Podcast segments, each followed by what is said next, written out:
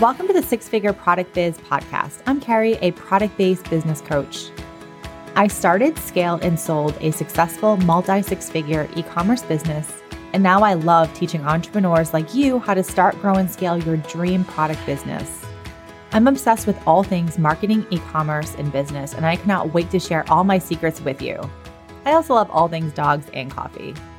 Each week, you'll learn step-by-step tangible strategies to help you scale to the next level in your business, skyrocket your sales and traffic, reach more customers, and gain greater visibility in your business.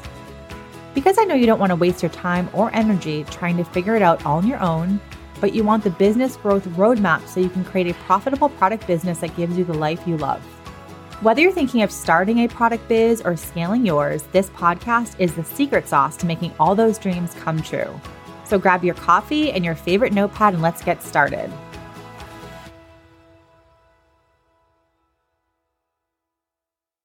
Welcome to the thirty-first episode of the Six Figure Product Business. So have you ever been curious how to create an actual strategy on Instagram? Not just posting randomly, but actually create a strategy.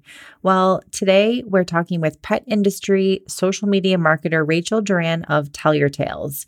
Rachel is spilling the beans on all things Instagram, everyone's favorite, I know, and talking about topics like why posting on the gram just isn't enough and why it won't work and what you need to do more of, why creating an actual strategy is essential, and then tips to actually stay consistent on Instagram, because I know being consistent is something that we all struggle with.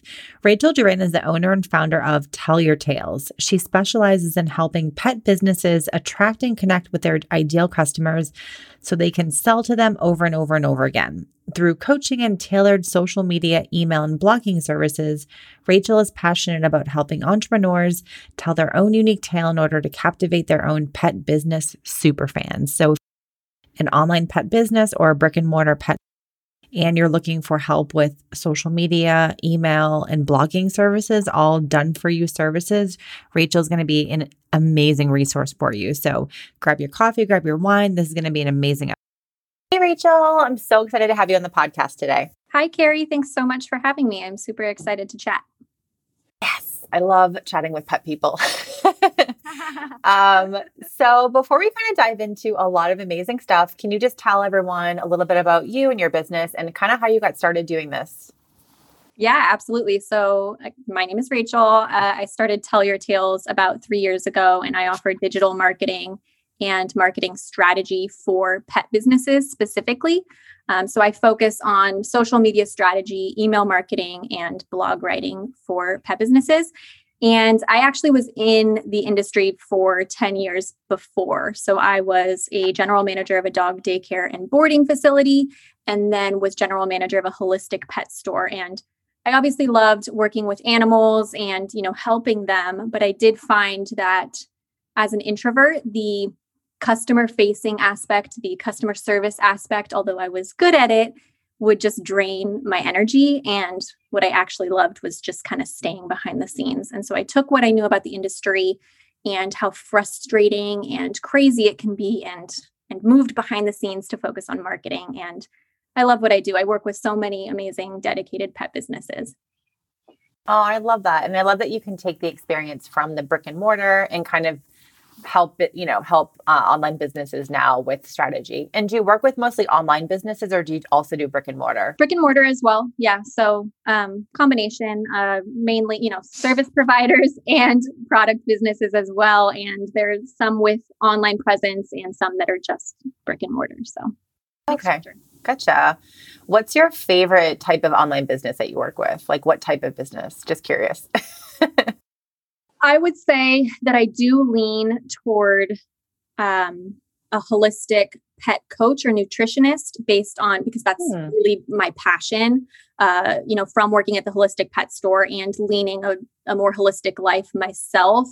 I definitely gravitate towards those who, uh, you know, stress holistic health for pets. And so I do find that there mm-hmm. are more pet nutritionists and coaches that are popping up, and it, it's really exciting to see that happen. Oh, that's so interesting. I feel like that's one thing of the pet space I'm not super knowledgeable, no, no, knowledgeable, oh my God, I can't say that word, knowledgeable um, about, I don't know a lot about pet nutrition at all. So I feel like I need to probably read some of your blog content. um, it's, it's definitely becoming, you know, more of a, mm-hmm. a popular profession, and it's great. I, I love that, you know, pet owners are becoming more passionate about holistic health. Yeah, I agree. I mean, just like look at all the pet, the pet food companies that are popping out. I know there's a lot of like Farmer's Dog and those types of like Ollie. I used to have Ollie for my dog for about six months and I loved it. I love that company yeah. so much, but it it is funny how I do think with the pet industry, people are really treating pets like their children. And you can tell just by all the things that are the companies that are popping out that literally replicate human businesses. So mm-hmm. it's kind of interesting. Um, so we're going to talk about a few things. Um, one thing that I'm really excited to dive into with is understanding and attracting your ideal customer. So when you work with all these, you know, pet businesses, so if you're listening, you have an online pet business, a subscription box, product company, you sell, you know, anything that's in the pet space. One of the most important pieces of that, and what I like to call really a foundational part of your business, is knowing and understanding who you're targeting and understanding how to attract that customer to your website, on your social media, like in your advertisements. So do you want to kind of tell us a little bit about maybe how you would advise someone to define their ideal customer? And then we can kind of talk a little bit about that after. Right. Absolutely.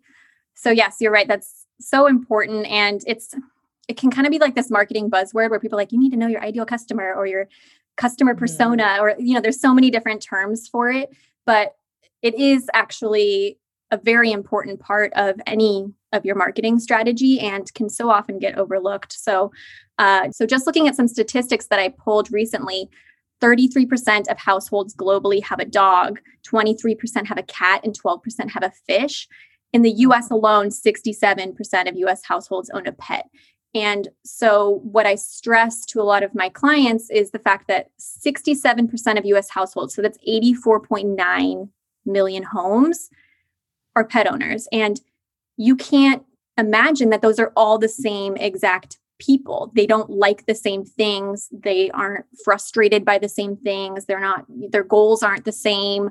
Their demographics, just on a basic level, aren't the same. So how can you expect to put stuff out there, whether it's posts on social media or emails or blog writing, and have it appeal to all of those people? It ends up, you end up basically trying to impress everyone and bringing mm-hmm. in no one because yes. nobody feels that you're speaking their language or talking directly to them. So it is incredibly important. And the things that it can encompass go beyond, you know, age, gender, location. You also want to think about income, their family situation. Do they have kids? Do they, you know, do they have a significant other? Um, you know, their biggest pain points or frustrations, what they like to do for fun. And then like their deep personal stuff too, like their biggest fears or their, their wildest hopes and dreams. Like those are important to think about. So I feel like the first step of it is really reflection. And this is, this can get glossed over so easily because you're like, oh, I don't need to reflect on my ideal customer, but really taking that, that moment to like journal and, and, you know, talk to yourself and, and have conversations with others and even like create a vision board. I do have a free vision board activity that I, I make my clients do. Um, mm-hmm. So they can put together images of what they envision their ideal customer as, because when it really comes down to it, it's, it's the person that you want to serve over and over and over again, the person that you want, you are happy to sell your products to over and over and over again. They light you up. And, you know, who wouldn't want to work with their favorite person all the time? So I think that mm-hmm. that first reflection point is incredibly helpful and, and, and being clear with yourself. And then after that, there's definitely some research tools that you can use to learn more about them in the flesh. If that makes sense. Yeah, no, I love it. And I agree with you. It's something that I also work with a lot of my clients on, and, you know, whether they're in the pet space or, or you know, non-pet space, but It's such an important, it's such an important part. I mean, I can't even stress that enough. When I work with a lot of clients, we actually, no matter how big they are, I actually make them go back to that step one and redefine their ideal customer. And I do a bunch of other things too. But it's funny how even when your business is growing, you still, some people still have no idea who they're actually trying to target. And I know, especially with the pet space, I get a lot of students that come into my courses and let's say they are, they have a ban- a pet bandana business. I feel like a lot of people have have and or starting a pet bandana business and they have no idea how to stand out. Their stuff becomes very, it's just, it kind of blends in, you know? And I think one thing that I love helping people with is visibility and how to make them stand out in a saturated market. And if that's something that you're trying to do, like you're starting a pet bandana business, that's a very saturated space. You have to do something different. You have to target potentially different people. You have to have a different like message and a different brand. And I would love to hear from you a little bit on like, let's say someone is starting a pet, let's just use an example, like a pet bandana business, let's say on Etsy, keep it simple. What, how, how should they get started? Like, how do they know who their ideal customer is and how do they sort of create this brand that could actually stand out, stand out against competitors?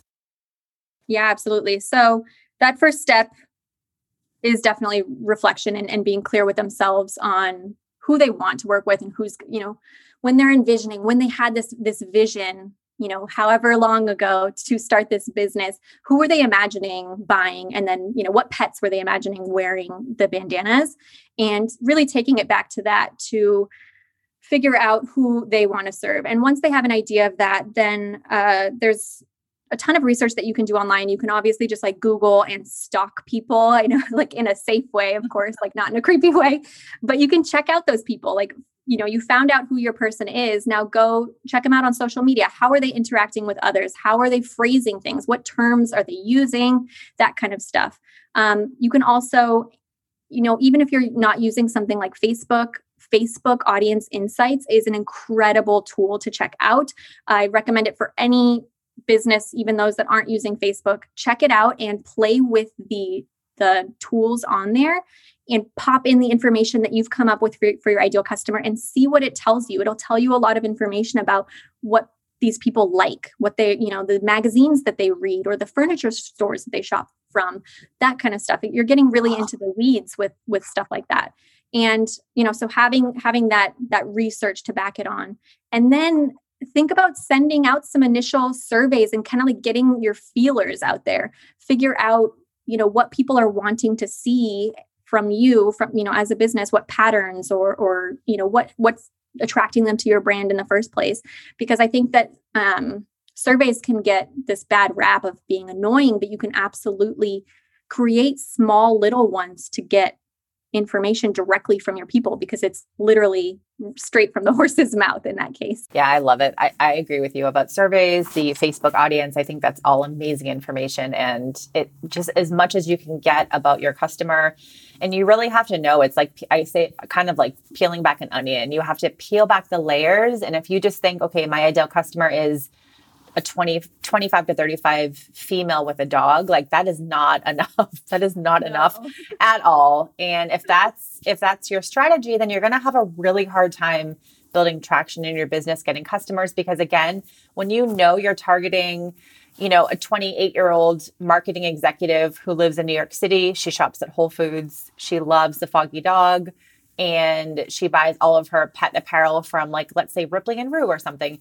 You're targeting a very specific person, and you can speak to that person with all that information that we just, you know, like the the targeting and like the, the specifics, like what's their pain points, why do they want to support a business like yours, and like really drilling into those deep layers. And you have to go beyond that, like twenty-five to thirty-five female with a dog. Like that is not enough. And I love to hear feedback a little bit more, because I feel like I get this question all the time. And again, I always like when people can hear this. Probably, I'm going to assume your response, but we'll, I'll ask you anyway. Um, when they can hear it from multiple people. So again, let's go back to this. Someone's going to start a pet bandana business or dog bandana business on Etsy. Do you ever feel like it's a good idea to drill down into like targeting a specific dog breed? So let's say they, they're kind of thinking maybe a French bulldog or maybe a golden doodle. Do you feel like you would advise people to drill into a breed specific niche, or do you feel like that's too too too drilled down? That's an interesting question. I think that I think that it it depends on their initial reflection and why they started their business in the first place. If they feel incredibly called to a certain breed, uh, assuming they probably have it, right? Or, ha- you know, have had it mm-hmm. all of their life or whatever their scenario is. I think that niching down to that extent can be a strong strategy. Um, you know, like, yeah, especially Frenchies, Corgis, Huskies, that kind of thing. That's mm-hmm. definitely an option. It depends, again, on that or- original reflection, you know, what, what your vision is and what your main goal is for having this bandana business in, in the first place. If you really are trying to build a community around fellow Frenchie o- owners, then go for it. Because chances are you're going to reel in those Frenchie owners, but you're also going to attract some other breeds as well. Mm-hmm. Yeah, I agree. And I also feel like, too, it's a good starting point. You can always evolve your brand. You can always rebrand. But getting that first audience, building that first group of your customer super fans, that's going to help you build that traction and build, you know, build a name for your business. And you can always kind of open that up and expand more. But I always feel like niching down as much as possible just will help you get started, you know, um, because if you're trying to target dog people, but you're you know, you you focus on targeting French Bulldog owners, you're going to have a really, you're going to have a lot easier time targeting French Bulldog owners because you can speak their language. You know, French Bulldogs are different than retrievers. They have different health issues. They wear different, like, bandana size. Like, it's a completely different dog. So when you niche down, you can speak to that one person and your messaging becomes clear and targeted to one person and not everyone. So I love it. I love ideal customer talk. um, and then I think just one more question around ideal customer. How do you feel like you can attract your ideal customer online? There's so much advertisements, you know, everyone tries to copy each other with social media and the posts and graphics and captions. How do you feel like, um, how do you feel like you can attract your ideal customer online? Yeah. So one of my favorite tools, so obviously, like, as you're surveying people, we talked about surveying. That can be a tool in and of itself. You know, the information that you're learning, you can then take that information and pop it into one of my other favorite tools, which is called Voice of Customer. I keep a Voice of Customer log. And essentially what it is, is it's a spreadsheet. It can be super, super basic. And what you're doing is you're copy and pasting actual things that your ideal customer have said. And this can be things that they've said online, but it can also be things that they've said in person that you're remembering to the best of your ability. Okay, so in your Voice of Customer log, you are going to pop in either copy and pasted things that your ideal customer have said or e- online or have said in person that you're remembering to the best of your ability. And you're, you can also pop in details about the context of that conversation. Like, were they leaving a comment on social media, or were they, you know, out and about and you saw them at a coffee shop? Like, what, what did they say? And sometimes it, it doesn't seem like very significant, whatever they've said, but the more that you pop into your log, you're able to say, like, oh, that's interesting. They used the phrase sassy. Like, that's a very specific thing.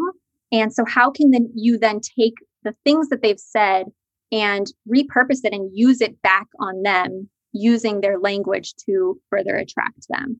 I think another big point that I want to stress is there's this really good book that I do recommend. It's called Building a Story Brand by Donald Miller. And in it, he talks about uh, you as the business owner being your customer's guide. So the customer is the hero of the story and you are their guide. And as their guide, you need to show up with authority, meaning that you are an expert in your field and you know what you're talking about. And then also empathy, like you understand their problem. So going back to the Frenchie owner, you know, looking for a bandana, you understand that you're, you know, you have a hard time finding a bandana for your Frenchie's neck. So, mm-hmm. you know, you're, you're speaking to that particular problem that they're experiencing and you are expressing empathy and authority throughout that. I love that. And I love that example too, because that's exactly what you just said about the Frenchie's neck. Like, that is exactly the type of stuff that you want to drill into when you are creating social media captions, text on your website, because you're speaking you're um, referring to pain points for that one customer. Um, and you can imagine, like, if your whole website or social media was filled with these like blanket dog statements, think about how little traction you're actually going to build. So I love that you, I love that book, by the way, one of my faves. I think the guys, the guys, it, he's a, he's a freaking genius. Um, yeah. Such a good, such a good book, and storytelling is so important. It's so important. Um, but yeah, I love that example that you gave too, because it's, it really speaks on the importance of like drilling into your customer and knowing the problems that you have and how your product or your brand can help those problems. So I love it. So I think moving on to another thing that I, I know this audience will love to hear more is Instagram. I think Instagram is one of those platforms that people just cannot get enough information on it and how to use it better. Do you want to just talk a little bit about Instagram strategy? Um, just maybe some key points that you want to share about it and how people can really leverage it. Yeah, absolutely. So Instagram, obviously, as you can imagine, there's a lot that goes into your Instagram strategy. At the forefront of it, you have you, who you are, and your branding. That needs to be, you know, if you're showing up inauthentically to yourself online, if you're not fully aligned with your own business, that makes things, one, incredibly difficult for you and more likely for you to burn yourself out. So that's the first step, is just making sure that everything with you and your branding is aligned. You know, if you are somebody who uh, lives like a more glamorous life and you shop at Louis Vuitton, and then your brand is like this rugged, you know, natural brand, that isn't going to align, and you're going to feel that. You might feel like icky or uncomfortable. So getting clear on that first. And then again, looping back to your ideal customer and making sure that anything that you're posting on Instagram is speaking their language. It's, you know, it's talking to their pain points, or it's inspiring them, or, or talking about future goals that they may share, things like that. Um, the next point is, you know, in, in general, if you're looking at social media as a whole, is to then, based on you and based on your ideal customer, to select your platforms. And uh, for a lot of people, that is Instagram. So once you've mm-hmm. selected Instagram as your social media platform, you want to think about your main overarching goal. So like, why are you even here to begin with? And a lot of times that can be like, well, I just, because I should be. And yeah, I guess like we all are, you know, feel this this um, call to exist on social media in today's world, but mm-hmm. taking that away and saying, okay, well, like, what do I actually want to get out of this? So do I want to build a community? So do I want, you know, people to really rally behind my brand and have this group of super fans who are just like commenting and engaged and just like really, really into my brand? Or, you know, am I looking maybe to boost sales? So those are very, two very different goals. And so having that clear overarching goal to begin with is incredibly helpful to make sure, like, as you're posting something, does this, is this helping me reach my goal? Because maybe it's not. Uh, the next step would be to build your own content calendar of some sort. And this is not like, you know, it doesn't need to be complex. This can be a very simple spreadsheet. It can, you know, just be a Google Doc, whatever works for you and how you work best. But within that content calendar, some of the things that you want to have are things like your content pillars. So these are the topics that you talk about, um, you know, not making sure that you're not spreading yourself too thin and, and you know, coming, trying to come across as an expert in all things cat, for example. You're pinpointing specific topics that you will consistently talk about to build that brand recognition and serve your ideal customer. The other things that you want to keep on your content calendar are individual post goals. So you have your main overarching goal on social media, but each post itself needs to have a goal of its own. And I personally like to follow what I call the ACE ACES format. And so that's uh, the A stands for authority. So posting a post that shows your expertise and shows that you're an authority in your field. The C, your next post, is connection. So posting something that is relatable and maybe a little bit more personal, people can connect with you on. Then E is engagement. So you're posting something that can really bring in that the conversation and comments, and people can, again, relate to things and contribute their own thoughts. And then you go through that again. So you do ACE, ACES, and that final S is a hard sell. You're selling something. You're saying, hey, buy this, you know, book this now, whatever it is. Um, so those are individual post goals. And I think that those are incredibly important to rotate through and make sure that you're not just selling, selling, selling. Or the other end is like, you are never peppering in selling posts at all. You're never selling yourself. You're literally just, you know, sharing your expertise and giving tips for things without ever saying like, hey, you know, buy this thing.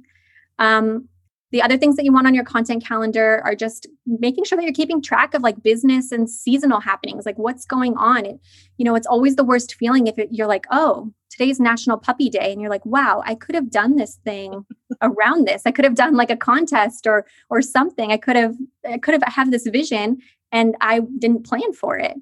Um, also putting in calls to action. So, you know, what do you want people to do next after reading your post? Do you want them to comment? Is that what you're telling them to do? Or do you want to send them to your link in your bio, for example? Uh, a couple others to throw in there are like status details. So like where you're at in creation of a post, if you're still editing, you know, grabbing photos, writing the caption, where are you? And that's especially helpful if you have a team. And then repurposing opportunities. So this is something that I feel isn't tracked or thought about often, but I feel like it's much stronger to think about how you can repurpose something when you're actually in the thick of it creating. So you're writing uh, an Instagram caption and you're thinking, okay, well, this is five pet care tips that I'm giving. Uh, how can I break this down? Maybe I can break this down into five different reels, or maybe I can elaborate on these five things and make a blog post. So pinpointing those opportunities to repurpose is incredibly helpful from the get-go, and to pop that into your content calendar so that you, you know, next time you're writing a blog post, you're like, perfect, I'm going to take those five points and I'm going to expand on them a little bit more. Uh, popping out of the content calendar itself, there's also what comes into your strategy is engagement. So making sure that you have some sort of engagement plan in existence, and everybody's is going to be different.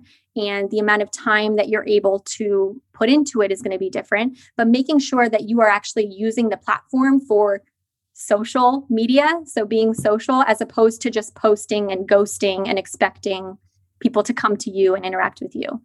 And then the last part of uh, your Instagram strategy is analyzing. So making sure that you are regularly and consistently checking your analytics to make sure that, you know, your, your posts are spot on with what you're, what you're wanting to achieve. And if not, you just make adjustments, because, you know, it's, it's one, it's a, a totally inconvenient thing to be just posting things and crossing your fingers, hoping that they're working without looking and making adjustments going forward.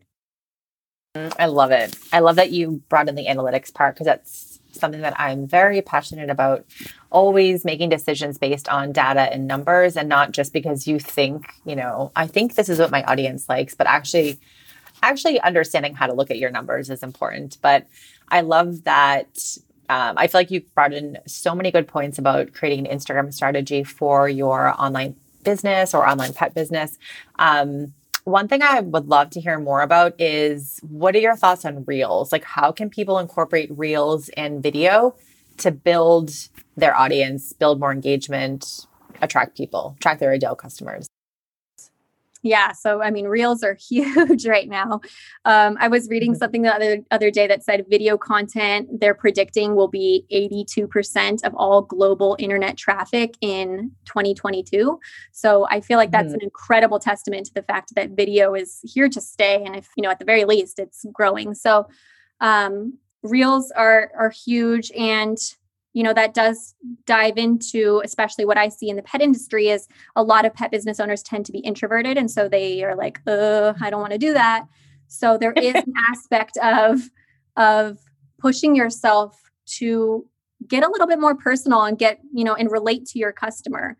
Um, you know, some of the, the major trends are like pointing to things or dancing, you know, take those opportunities and, and recreate them in your own, you know, discussing your own topics, or, um, or you can also just consider, you know, getting creative and creating something yourself, coming up with a whole new idea, but really just starting with those trends and figuring out how you can tailor that to your own topic and your own customer. Uh, what I'll tell like a lot of my pet industry clients is to look at people not in the pet industry. Because a lot of times if you're looking at your competitors doing, you know, a bunch of reels, number one, you can, you know, there's that, that effect of feeling kind of crummy about yourself, that you're not, you're not doing the same. And you just feel like you're not, you're not contributing enough to Instagram or, or whatever.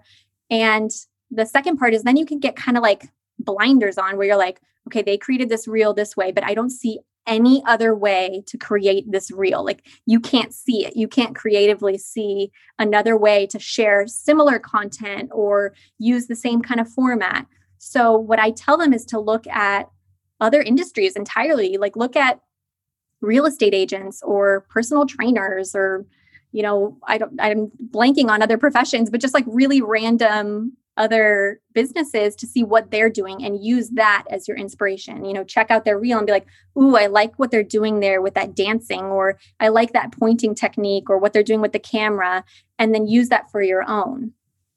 I love it.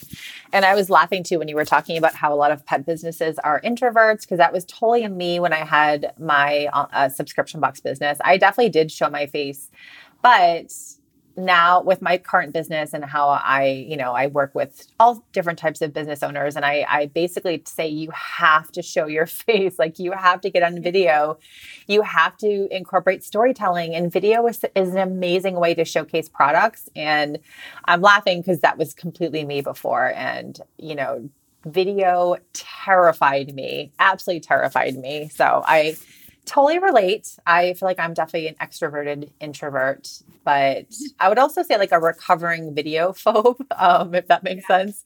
Because now I I do video all the time, and it doesn't uh, it doesn't like faze me. But um, I don't know. It it can be hard. It can be very scary and almost tr- like traumatizing in a way. That sounds weird, but it, I I know it because that's how I used to feel. Um, I felt traumatized to get on video, so. Um, I don't know. It's hard, but I do agree with you that showing up on video, um, reels is a really creative way to showcase products. And I, I've seen so many, you know, on a variety of industries that I don't like some of the reels stuff. And I think like when I first started doing reels, I, I thought, okay, do I have to do this dancing stuff? Cause that's never going to, that's never going to happen. And I, I think you definitely don't have to do any of that nonsense, but Um, you have to do stuff that feels comfortable for you, especially if you're someone that does not like video or hasn't done video. It's very scary that we, we're sitting here telling you, no, you have to do reels. Like, of course you should do it. Um, I think you have to start really simple and small, and don't worry about these crazy people doing all this crazy, crazy dancing. Like, keep it super simple. What's the easiest thing that you can do for your first few reels? And then you'll get better. You'll get more creative and you'll get more comfortable. So I just have to point that out, because I remember doing my first reel. I don't even remember what it was. It was probably something terrible, but um, you know, it's just fun. Like you have to have, you have to have fun with it. And I think the best part of reels is that you can do, you can have music. So it, it in, like music instantly makes something more fun. But I would just say, you know, think of creative ways that you can showcase your products in a fun way. Like reels, I feel like are, yes, you can use it for educational stuff. And I see a variety of people doing different things, but I feel like a very effective way to use reels for, especially for a product business, is showing your products in different angles, different backgrounds, different music. Like how can you incorporate, especially if you're a pet business, how can you incorporate your own pets? Um, I think one company that does this really well, Ripley and Rue, I talk about them all the time. They, I feel like the owner of that company just nails, she's nailing reels. And so if you're wondering, okay, how can I do something creative? Definitely check them out. They are masters at lots of things, but I feel like with video and reels, they, they just do such a good job. Um, I don't know if you've, if you know them, but what are some, what are some pet businesses that you feel like are just crushing it on Instagram? Oh my gosh. I'd have to look. I mean, everybody, it's, it's, I feel incredibly inspired. I feel like when I hop on, just knowing that a majority of them identify as introverts, and they've just taken this opportunity, this new feature to, and just go with it. It's, um, it's incredibly, I don't know, it feels very empowering to be in this industry right now and to be working with them. Because I mean, I know what it was like just, you know, working at dog daycare and holistic pet store. It's like, get on video. Are you kidding me? Never going to happen. And uh, thinking about how you were saying music makes it fun. The other option too is like, if you're not, um, if you're not there yet, you like don't want to show your face, then a voiceover is a great place to start. So you're showing your products and then you can at least share your voice, um, you know, as you're, you're talking about the products, or you're telling a joke about the product or whatever it is, depending on your business. But that's a good way to inject a little bit of personality without feeling like, oh my gosh, they're looking at my pimples. I love it. Yeah, I agree. I think you, I think it's really important just to start small where you're comfortable. And I think over time you will build more confidence and just like figure out how to use the, the features more and better. But I think we get very bogged down with, oh my God, my customers are going to hate it. I'm going to look stupid. I look terrible on video. My face looks fat. Like I feel, feel like we have all these insecurities, and they they prevent us from growth. Like they prevent us from actually moving forward in our business because we're always afraid of what other people think. Like, what if I look bad on camera? Like, what if I show my face and my customers don't like it? Like, I don't know. I feel like we we get really bogged down by fear. And in the end, customers are going to one hundred percent feel more connected to you and want to buy from you if they actually see who you are. Like they don't care what you look like. They don't care that you're having like an inch of roots with gray hair. Like people don't care about that. I think we ourselves care, but customers don't care. They're going to be like, okay, cool. This, this chick is super authentic and I want to buy from her versus Amazon. You know what I mean? Right. Absolutely. And if they they see you, you know, showing up. Uh, a lot of times what they might not even notice the flaws that you're talking about, like the pimples or gray hair, mm-hmm.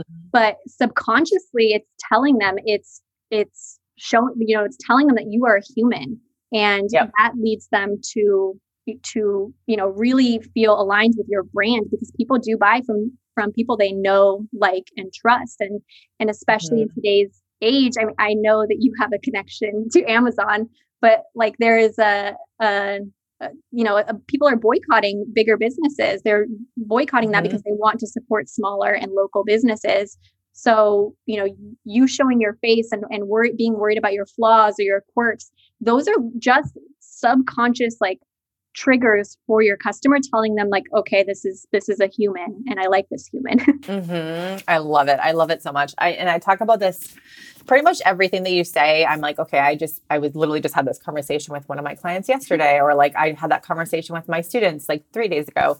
I love it. Um, we're, we definitely speak the same, um, the same language, but yeah, I think so much of Instagram strategy, social media, like your entire online business, you have to show that humanization of your brand. And I talk about this a lot, like how, why would someone buy from you versus Amazon? And I have to say Amazon because Amazon is easy. Amazon makes it mm-hmm. so easy and idiot-proof to buy from.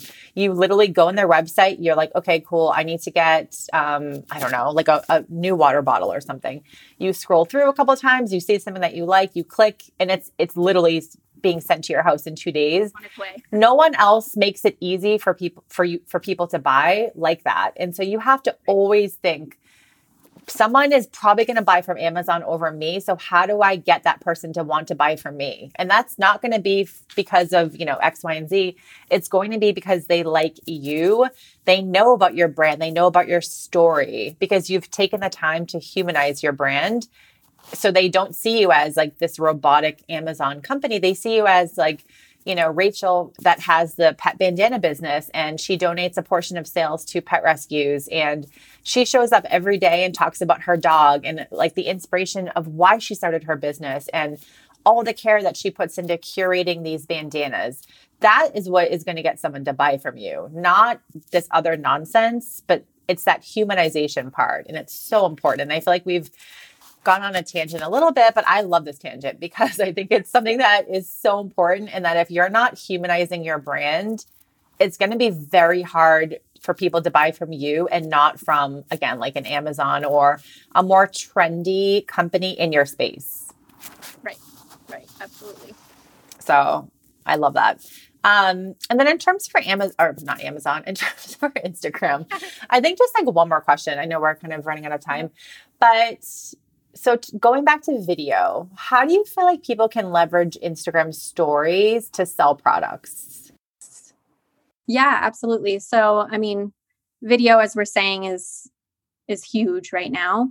Um, using stories as, as a, as snippets of behind the scenes. So, you know, showing you making, you know, your products or what goes into packaging or that kind of thing. And then also uh, with product businesses, user generated content is incredibly useful. And so that's, you know, people reposting, you know, their pets in your bandanas, for example. We've been using that example.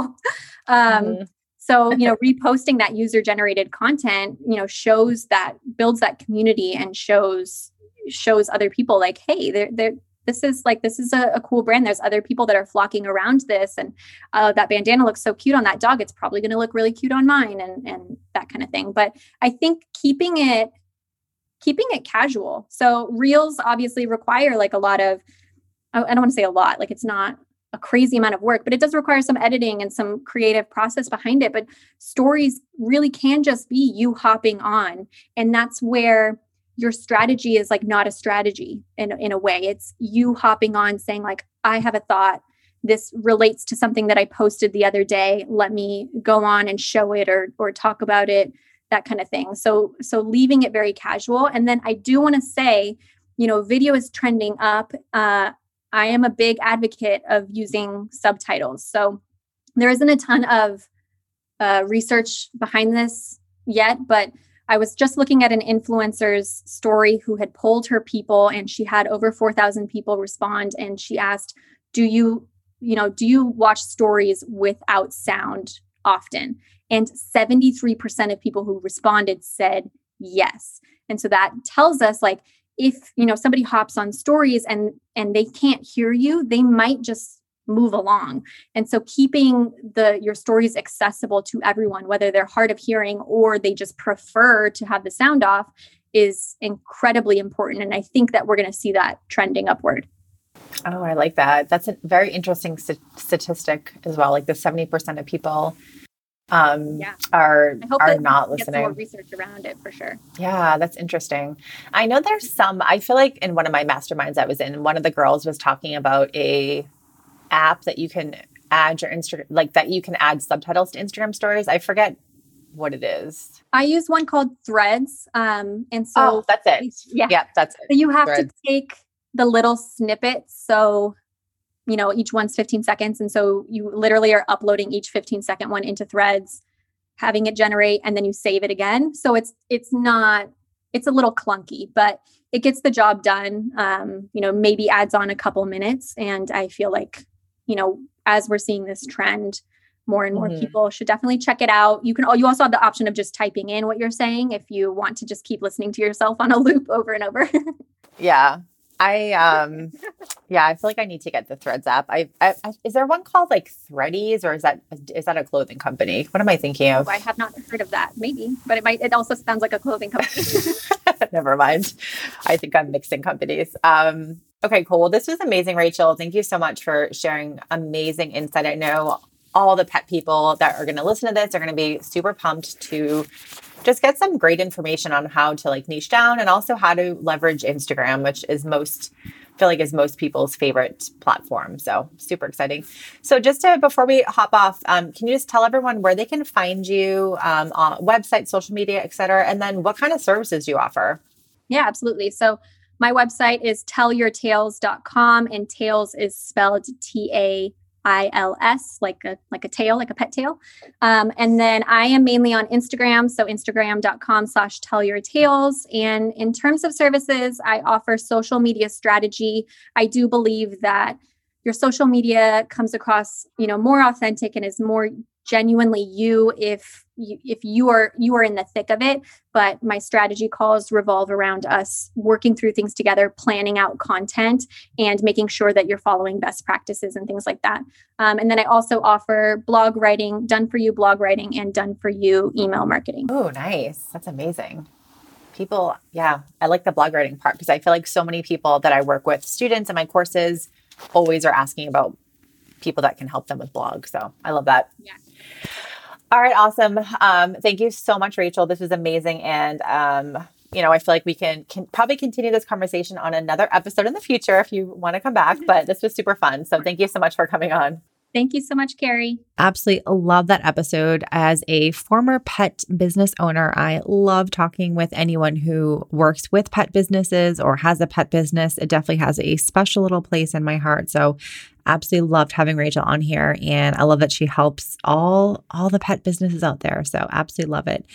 And today's episode is brought to you by my one-on-one coaching services. So if you need a business coach, a mentor, a consultant to come in, take a look at your business and give you a marketing strategy to help you get more customers, get more sales, retain customers, all the things, then you can apply for my one-on-one coaching services, which I will leave a link in the show notes, but you can head over to carrie fitzgerald dot com.